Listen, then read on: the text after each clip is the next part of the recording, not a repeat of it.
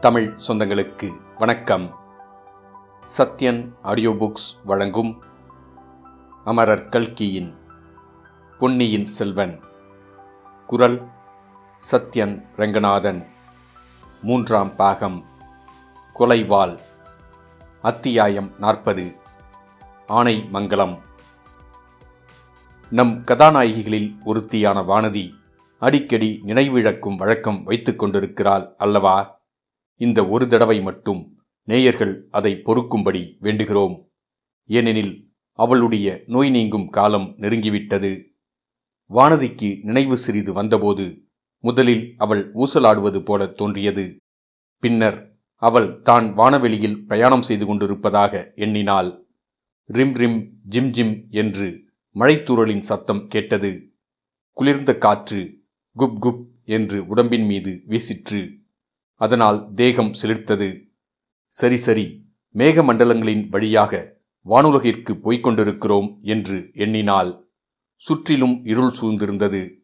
இடையிடையே மின்னல் வெளிச்சம் பளிச்சிட்டு மறைந்தது.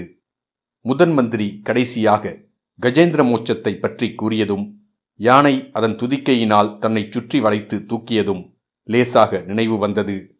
முதன்மந்திரி அனிருத்தர் கூறியபடியே நடந்துவிட்டது. மண்ணுலகில் என் ஆயுள் முடிந்து இப்போது மோட்சத்துக்கு போய்க் கொண்டிருக்கிறேன் மோட்ச உலகில் தேவர்களையும் தேவிகளையும் பார்ப்பேன். ஆனால் எல்லா தேவர்களிலும் என் மனதுக்குகந்த தெய்வமாகிய அவரை அங்கே நான் பார்க்க முடியாது. மனத்துக்கு இன்பமில்லாத அத்தகைய மோட்ச உலகத்திற்கு போவதில் என்ன பயன்? அடடே இது என்ன ஊசலாட்டம்? உடம்பை இப்படி தூக்கி தூக்கி போடுகிறதே. ஆனால் தலை வைத்திருக்கும் இடம் மெத்தென்று சுகமாயிருக்கிறது? தாயின் மடியைப் போல் இருக்கிறது. ஏன்? தாயை காட்டிலும் என்னிடம் பிரியம் வாய்ந்த இளைய பிராட்டியின் மடியைப் போலவும் இருக்கிறது. ஆ குந்தவை தேவி இப்போது பழையாறையில் என்ன செய்து கொண்டிருக்கிறாரோ? என்னை பற்றிய செய்தி அவருக்கு இதற்குள் எட்டியிருக்குமோ? மோட்ச உலகத்துக்கு வானவெளியில் மேகமண்டலங்களின் வழியாக பிரயாணம் செய்வது சரிதான். ஆனால் என்ன வாகனத்தில் பிரயாணம் செய்கிறேன்? சொர்க்கலோகத்து புஷ்பக விமானமா இது? அல்லது தேவேந்திரனுடைய ஐராவதம் என்ற யானையா? அப்பா யானை என்றாலே சிறிது பயமாகத்தான் இருக்கிறது. யானையும் அதன் துவண்டு வளையும் துதிக்கையும் அப்படி துவளும் துதிக்கையில்தான் எவ்வளவு பலம் அதற்கு? போனது போயிற்று. இனி அதை பற்றி என்ன பயம்? கவலை என்ன? ஆனால் தலை வைத்திருக்கும் இடம் அவ்வளவு பட்டுப்போல் மிருதுவாயிருக்கும் காரணம் யாது? சுற்றிலும் இருளாயிருப்பதால் ஒன்றும் தெரியவில்லை. கையினால் துளாவி பார்க்கலாம். உண்மையில் பட்டுத் திரைச்சிலை மாதிரிதான் தோன்றுகிறது. கொஞ்சம் ஈரமாயும் இருக்கிறது. ஆகா இது என்ன? என் கன்னங்களை யார் தொடுகிறது? மல்லிகை பூவை போன்ற மிருதுவான கரம் அல்லவா தொடுகிறது? வானதி வானதி! அக்கா நீங்கள்தானா? நான் தான் வேறு யார்? நீங்கள் கூட என்னுடன் மோட்ச உலகத்துக்கு வருகிறீர்களா? மோட்ச உலகத்துக்கு போக அதற்குள் உனக்கு என்னடி அவசரம்? இந்த உலகம் அதற்குள்ளே வெறுத்து போய்விட்டதா? பின்னே நாம் எங்கே போகிறோம்? என்னடி அது கூட மறந்து போய்விட்டதா? ஆனைமங்கலத்துக்கு போகிறோம் என்று தெரியாதா? என்ன ஊர்? இன்னொரு தடவை சொல்லுங்கள். சரியா போச்சு. ஆனைமங்கலத்துக்கு போகிறோம். ஆனையின் முதுகில் ஏறிக்கொண்டு போகிறோம். ஐயோ யானையா? அடி பைத்தியமே உன் உடம்பு ஏனடி நடுங்குகிறது? யானை என்ற பெயரைக் கேட்டாலே பயப்படத் தொடங்கிவிட்டாயா? அக்கா சற்று முன் தூங்கிப் போய்விட்டேனா? ஆமாம் ஆமாம். யானையின் மேல் அம்பாரியில் பிரயாணம் செய்கிற சொகுசில் ஆனந்தமாய் தூங்கிவிட்டாய். ஆனந்தம் ஒன்றுமில்லை அக்கா. பயங்கரமான கனவுகள் கண்டேன். அப்படித்தான் தோன்றியது. ஏதேதோ பிதற்றினாய். என்ன அக்கா பிதற்றினேன்? காளாமுகர் என்றாய். பலி என்றாய். கஜேந்திர மோட்சம் என்றாய். யானை துதிக்கை என்றாய். அப்புறம் முதன் மந்திரி அனிருத்தரை பாவி பழிகாரன் என்று திட்டினாய். அந்த பிரம்மராயருக்கு நன்றாய் வேண்டும். நீ தூக்கத்தில் அவரை பற்றி திட்டியதையெல்லாம் அவர் கேட்டிருந்தால் பல நாள் தூங்கவே மாட்டார். அதெல்லாம் நடந்தது நிஜமாக கனவுதானா அக்கா? நிஜமா கனவா பொய்யா கனவா? எனக்கு என்ன தெரியும்? நீ என்ன சொப்பனம் கண்டாய் என்பதே எனக்கு தெரியாது. காலாமுகர்கள் என்னை பிடித்து கொண்டு போனார்கள். முதன்மந்திரி என்னிடம் இளவரசரை பற்றி ரகசியத்தை கேட்டார். நான் சொல்ல மறுத்துவிட்டேன். உடனே யானையை அழைத்து என்னை தூக்கி எறிந்து கொல்லும்படி கட்டளையிட்டார். அப்போது நான் கொஞ்சம் கூட கலங்காமல் தைரியமாக இருந்தேன். அக்கா அப்போது உங்கள் ஞாபகமும் வந்தது. நீங்கள் அங்கே இல்லையே? என்னுடைய தைரியத்தை பார்ப்பதற்கு என்று. போகட்டும் சொப்பனத்திலாவது அவ்வளவு தைரியமாக நடந்து கொண்டாயே? அதன் பொருட்டு சந்தோஷம். வானதி சற்று சும்மா இருந்துவிட்டு என்னால் நம்ப முடியவில்லை என்றாள். உன்னால் என்னத்தை நம்ப முடியவில்லையடி? நான் கண்டதெல்லாம் கனவு என்று நம்ப முடியவில்லை.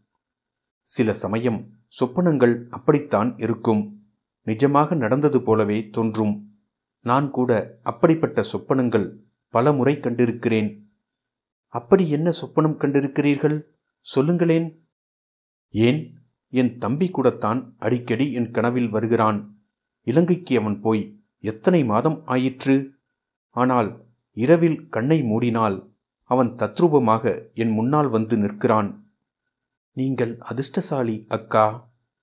என் அதிர்ஷ்டத்தை நீதான் மெச்சிக்கொள்ள வேண்டும். அவன் கடலில் குதித்த செய்தி வந்ததிலிருந்து என் மனம் எப்படி துரித்து கொண்டிருக்கிறது என்று உனக்கு தெரியாது. அப்படியானால் அதுவும் ஒரு பயங்கர சொப்பனம் அல்லவா? அவர் கடலில் மூழ்கியது மட்டும் நிஜமான செய்திதானா?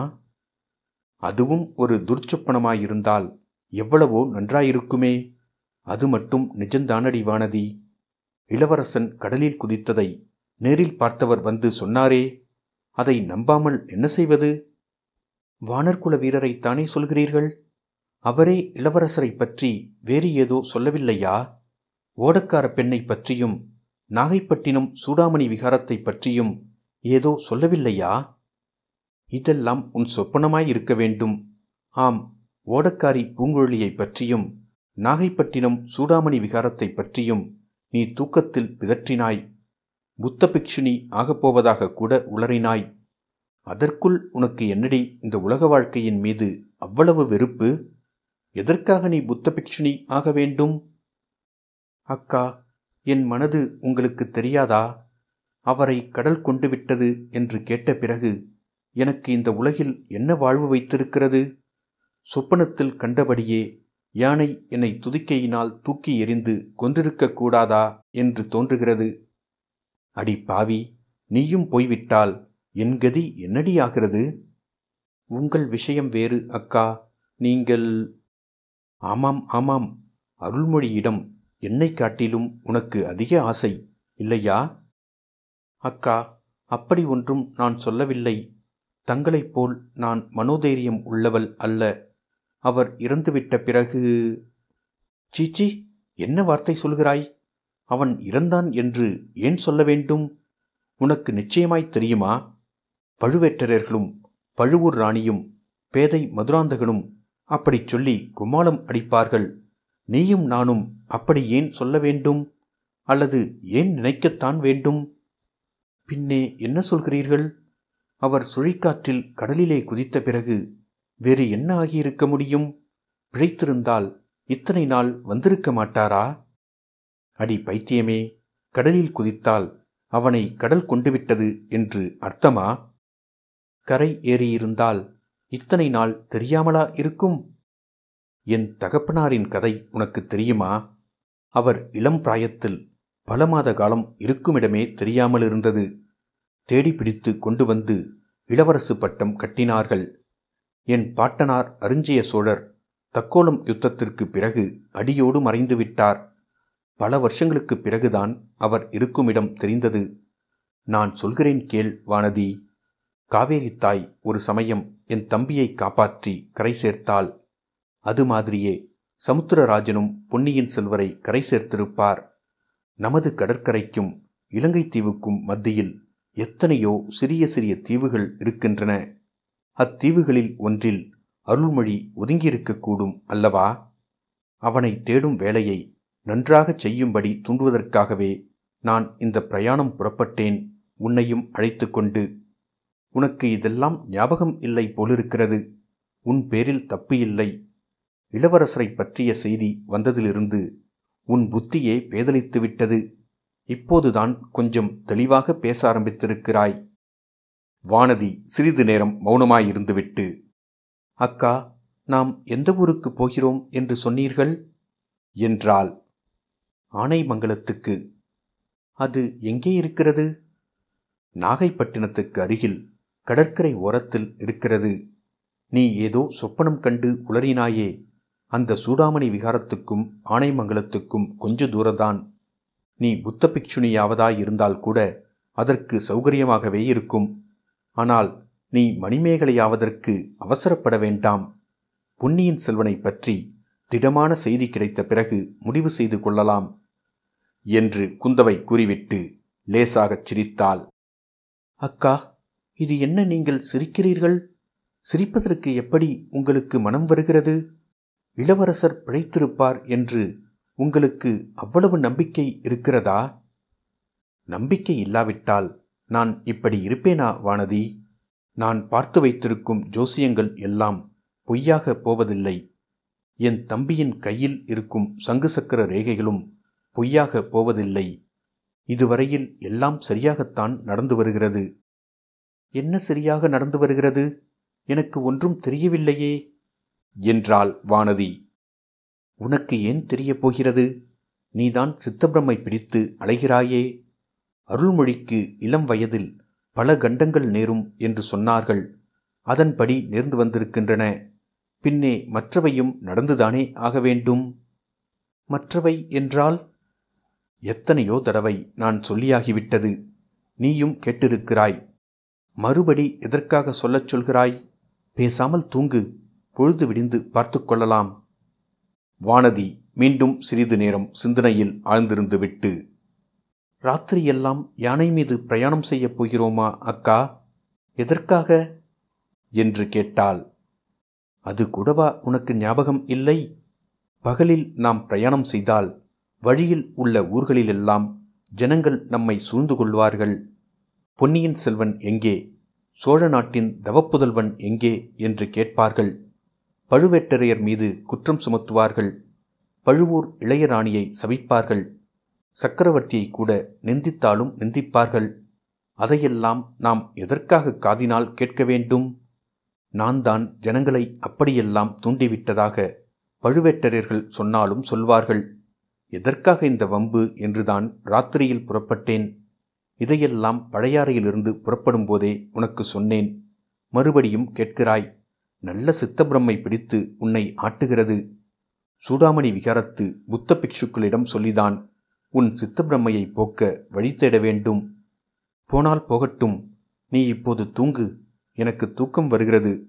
இந்த ஆடும் குன்றின் மீது உட்கார்ந்தபடியேதான் இன்று இரவு நாம் தூங்கியாக வேண்டும்.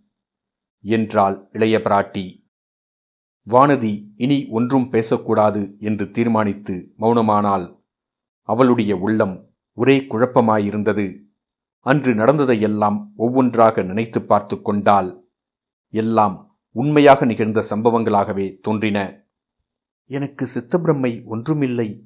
அக்காதான் என்னை பைத்தியமாக அடிக்க பார்க்கிறாள் என்று சில சமயம் எண்ணினாள். யானை தன்னை துதிக்கையினால் சுற்றி தூக்கிய பிறகு என்ன நடந்தது என்பதை எண்ணி எண்ணி பார்த்தால் ஒன்றும் நினைவுக்கு வரவில்லை.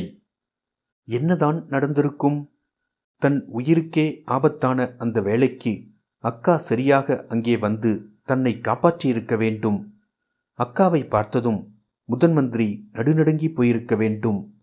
ஆயினும் யானை துதுக்கியின் பிடியிலிருந்து காப்பாற்றுவது என்பது அவ்வளவு சுலபமான காரியமா? ஒருவேளை இவ்வாறு இருக்குமோ? தன்னை துதிக்கையால் கட்டித் தூக்கிய யானைதானா இது?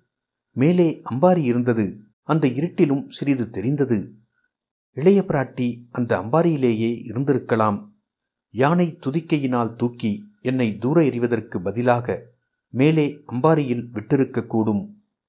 அந்த மாதிரி செய்ய யானைகள் பழக்கப்பட்டிருப்பதை வானதி பலமுறை பார்த்ததுண்டு. முதன் மந்திரியும் இளைய பிராட்டியும் சேர்ந்து இம்மாதிரி சூழ்ச்சி செய்திருக்கிறார்களோ? எதற்காக? நான் தனியாக பிரயாணம் செய்வதை தடுக்கும் பொருட்டுதான். என்னுடைய தைரியத்தை சோதிப்பதற்காகவும் இளைய பிராட்டி இம்மாதிரி செய்திருக்கலாம். பொம்மை முதலையை என் அருகில் விட்டு ஒரு சமயம் சோதனை செய்யவில்லையா? எப்படியாவது இருக்கட்டும். நான் இன்று தனி வழியே புறப்பட்டது பெருந்தவறு இப்போது அக்காவின் மடியில் தலையை வைத்து படுத்திருப்பது எவ்வளவு நிம்மதியாயிருக்கிறது?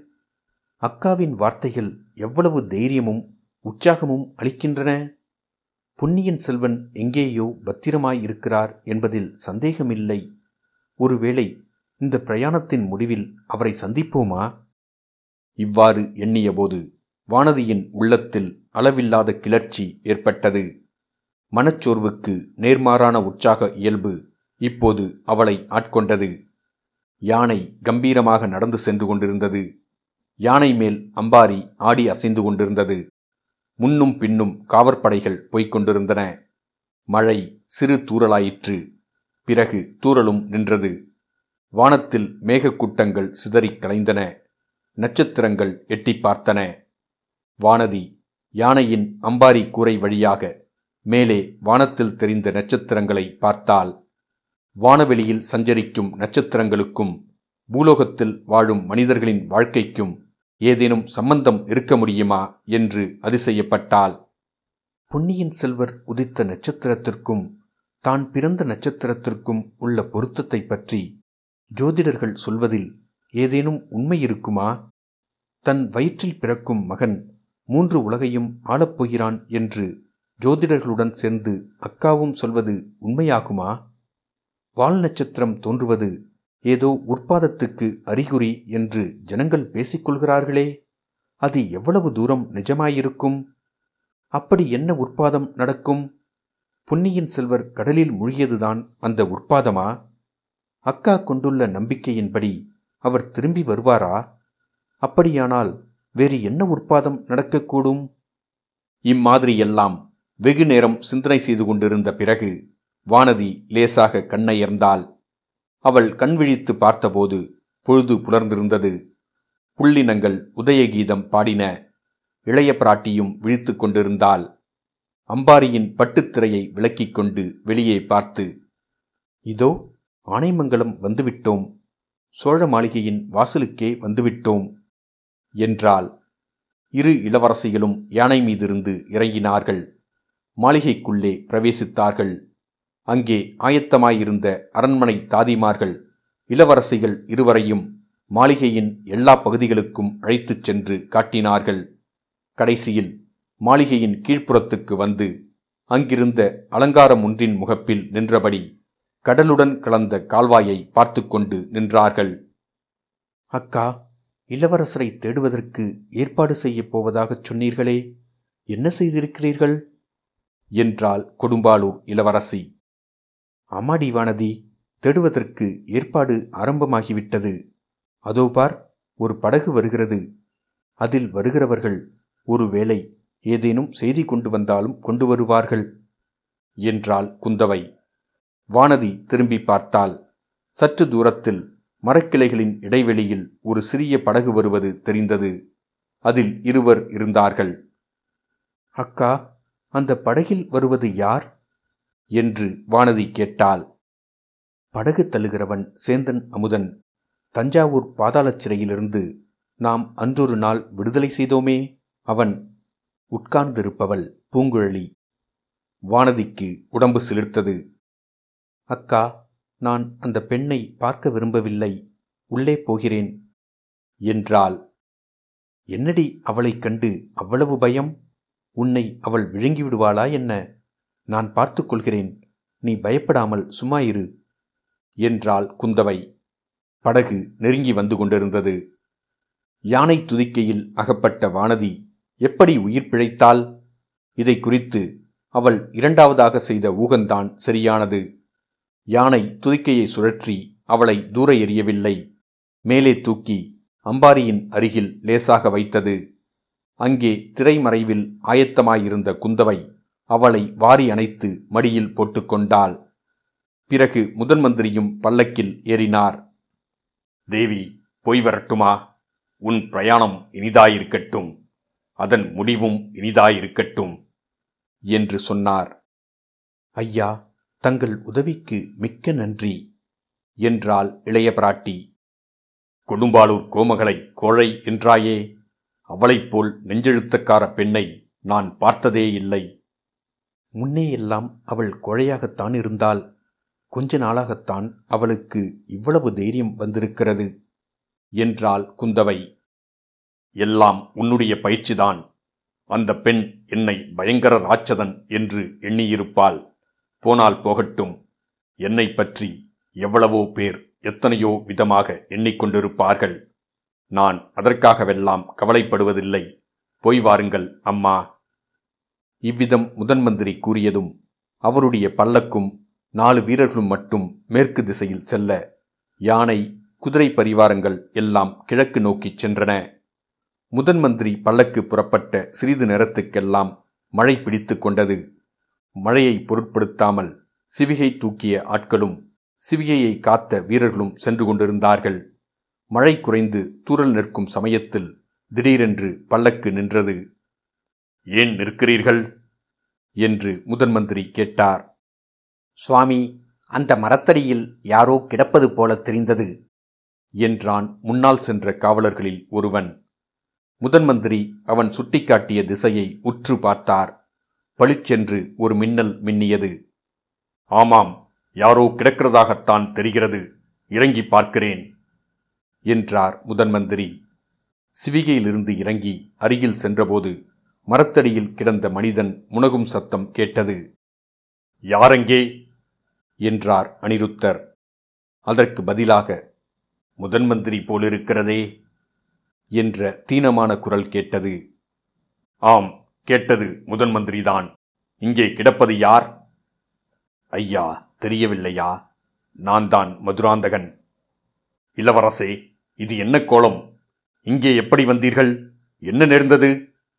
என்று பரபரப்புடன் கேட்டுக்கொண்டே முதன் மந்திரி மதுராந்தகரை தூக்கி நிறுத்த முயன்றார். இத்துடன் அத்தியாயம் நாற்பது முடிவடைந்தது.